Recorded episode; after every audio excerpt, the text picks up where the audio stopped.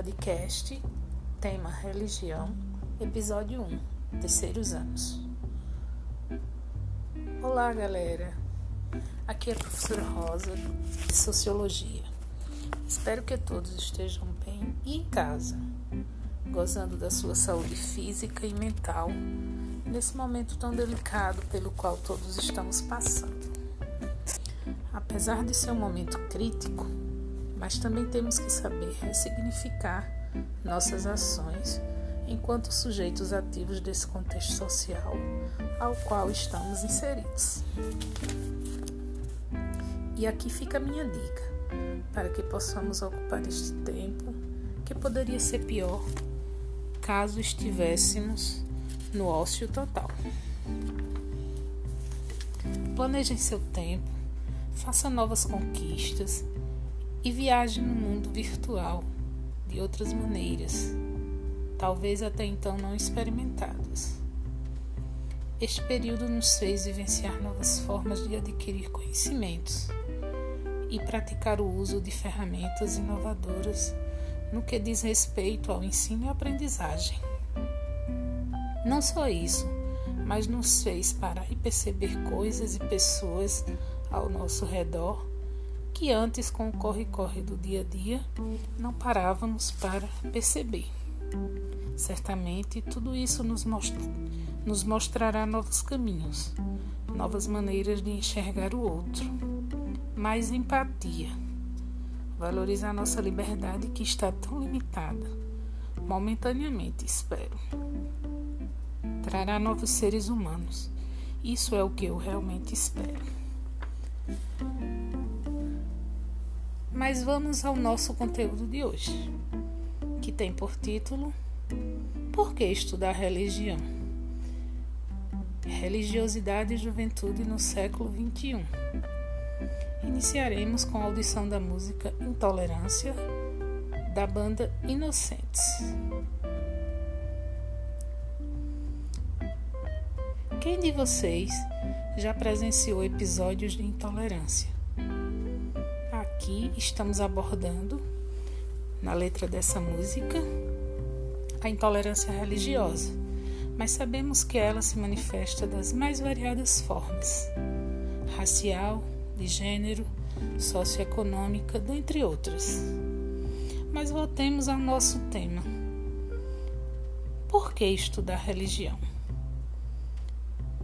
E eu respondo para vocês que é para sair do senso comum. Mas e o que é senso comum, professora? E eu te digo que são nossas próprias crenças e convicções, sem uma explicação científica, mas que eu não só acredito, como reproduzo sem nenhum embasamento teórico. Um exemplo prático do que é senso comum é quando a menina está menstruada, sua mãe diz que ela não pode comer determinada fruta, melancia, manga, sei lá, qualquer outra. Mas baseada em que a mãe dela reproduz isso? Apenas porque alguém disse que era verdade e ela acreditou. Isso é o que nós chamamos de senso comum. Não foi buscar uma explicação mais profunda, entende? Se conformou apenas com o que alguém lhe disse. Mas voltemos ao tema religião. E na sociologia, nós temos alguns teóricos que se aprofundaram neste assunto a exemplo de Max Weber, em uma de suas obras mais conhecidas, que é a Ética Protestante e o Espírito do Capitalismo.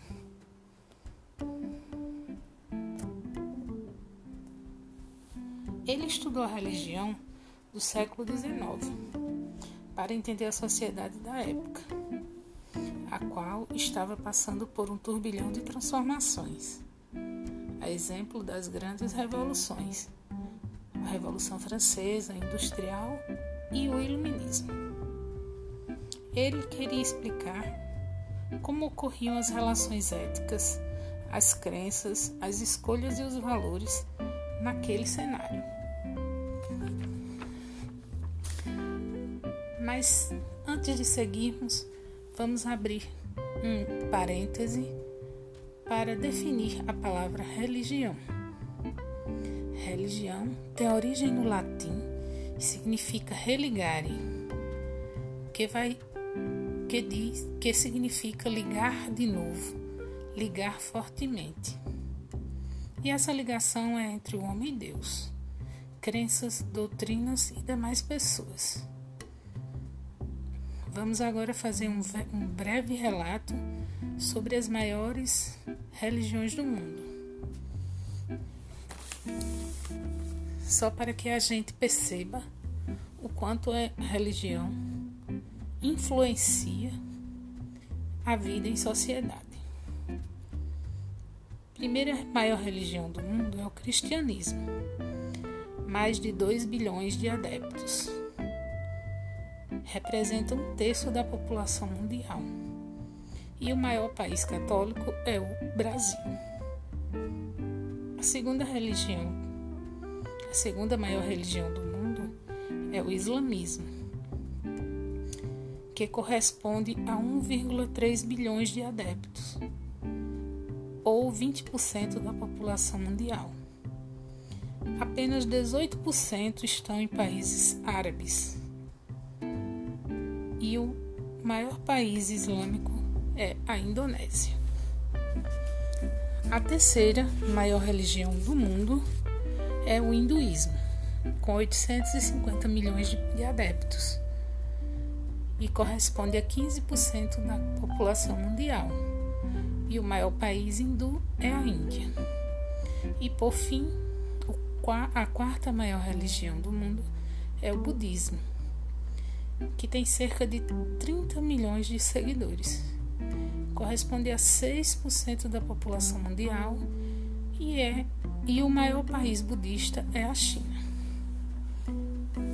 A princípio, a nossa aula foi só uma breve introdução sobre o que nós iremos estudar durante os próximos episódios. Tchau, tchau, beijos.